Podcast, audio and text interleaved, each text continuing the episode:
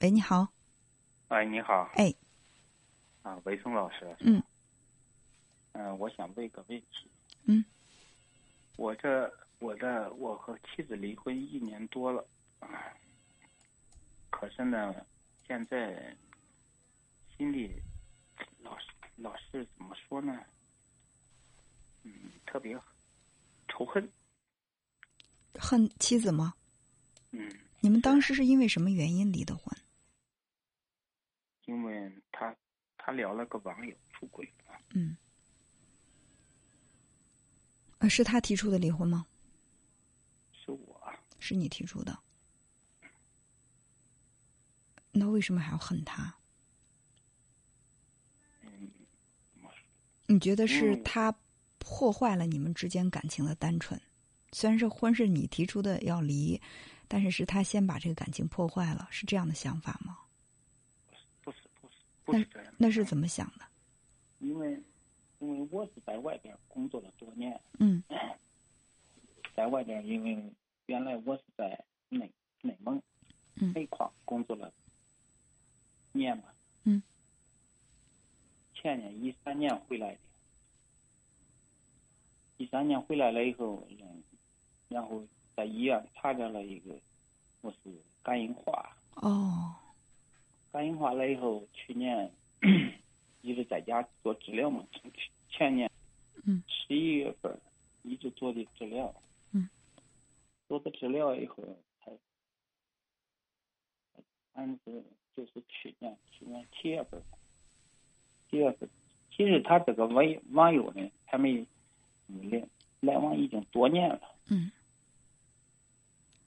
这时候讲，他就是在这，在七月份那时候，跟你说那时候我病的最重的时候，让我给发现了，就跟他离婚。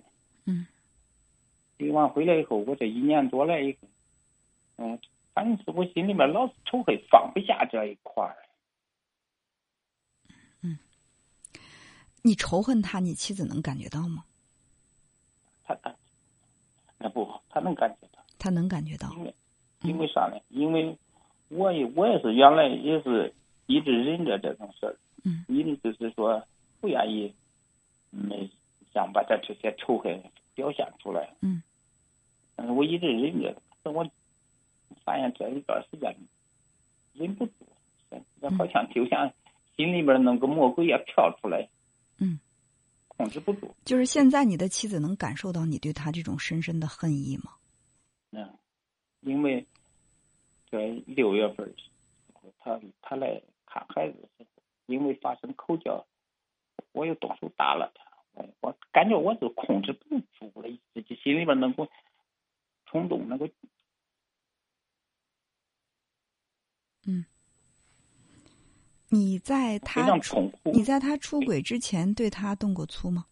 就你们以前的婚姻生活？很少。很少，也就是代表有，有很少。嗯，因为因为夫妻两个在一块儿过日子嘛，你有时候吵个嘴，那只不过从来没有说随手打的，只不过黑黑就是咋说呢？吵过架打过架，但是没有下过黑手打过。嗯，嗯，你看哈，你的妻子跟你结婚，你们两个吵架打架，你也对她动过手。而且呢，你有很长一段时间一直在外地工作，在这个生活上不能够给他照顾，也不能够去陪伴他。在这个时候呢，他聊了一个网友，可能在他的心目当中，那个网友会表现的比你更体贴，嗯，比你更懂他。然后呢，你又患病了。因为就是为什么有一些人夫妻呢，就是两个人共患难的时候能够不离不弃，就是曾经我感受过你对我深深的爱，所以在你呃陷入困境的时候，我愿意用我所有的一切去报答你曾经给我的爱。你的妻子之所以现在不能够跟你共患难，有一个很大的原因，是因为之前他没有感受过你对他那种不顾一切的爱。你说错了，我说。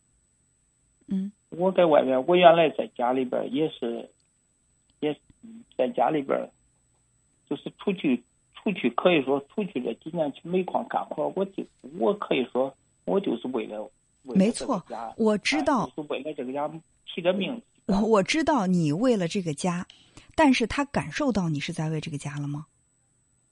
就就是说，也许就是我们对别人付出的爱，别人是不是能够全部都接受？这其实是两个问题。举个例子，一个女人觉得老公对我的爱就是陪着我，跟我一起做家务，跟我一起教育教育孩子，哪怕我们的日子过得苦一点也无所谓。而这个时候，老公却认为我要在外面忙，我要拼命的赚钱，让你过上好日子，让你锦衣玉食，让你就是养尊处优，这是我对你的爱。所以就是会经常会有男人说：“我已经这么爱你了，你还有什么不满足的？”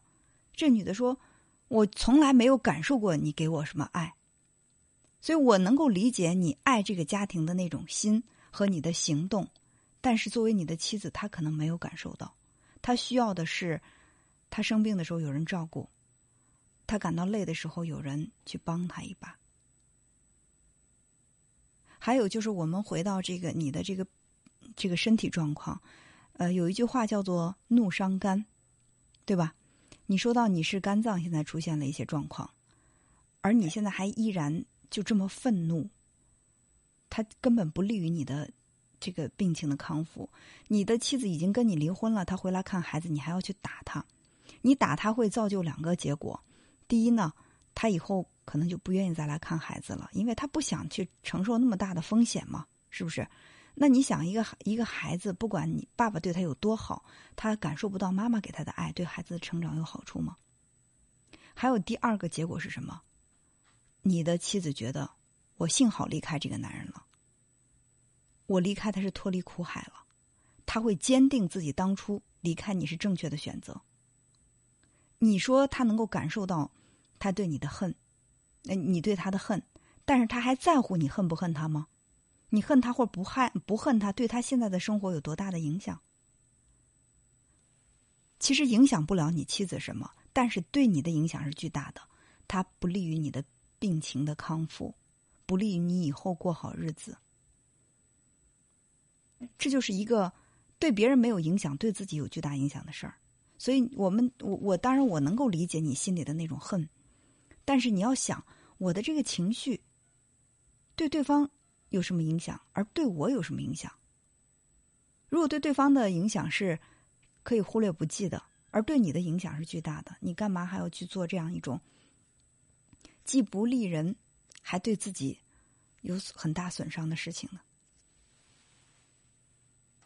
我觉得人这一辈子不是说。一定要跟某一个人怎么怎么样较量到底，而是能够让自己过得开心、幸福。说的我也懂，但是我为啥就是放不下这心里边这个肺心病？我嗯，放不下是因为你觉得他对不起你，但是很多事情难讲谁对起谁，谁对不起谁。如果你给他的爱足够充分，他真的能够感受到，哎，我老公特爱我。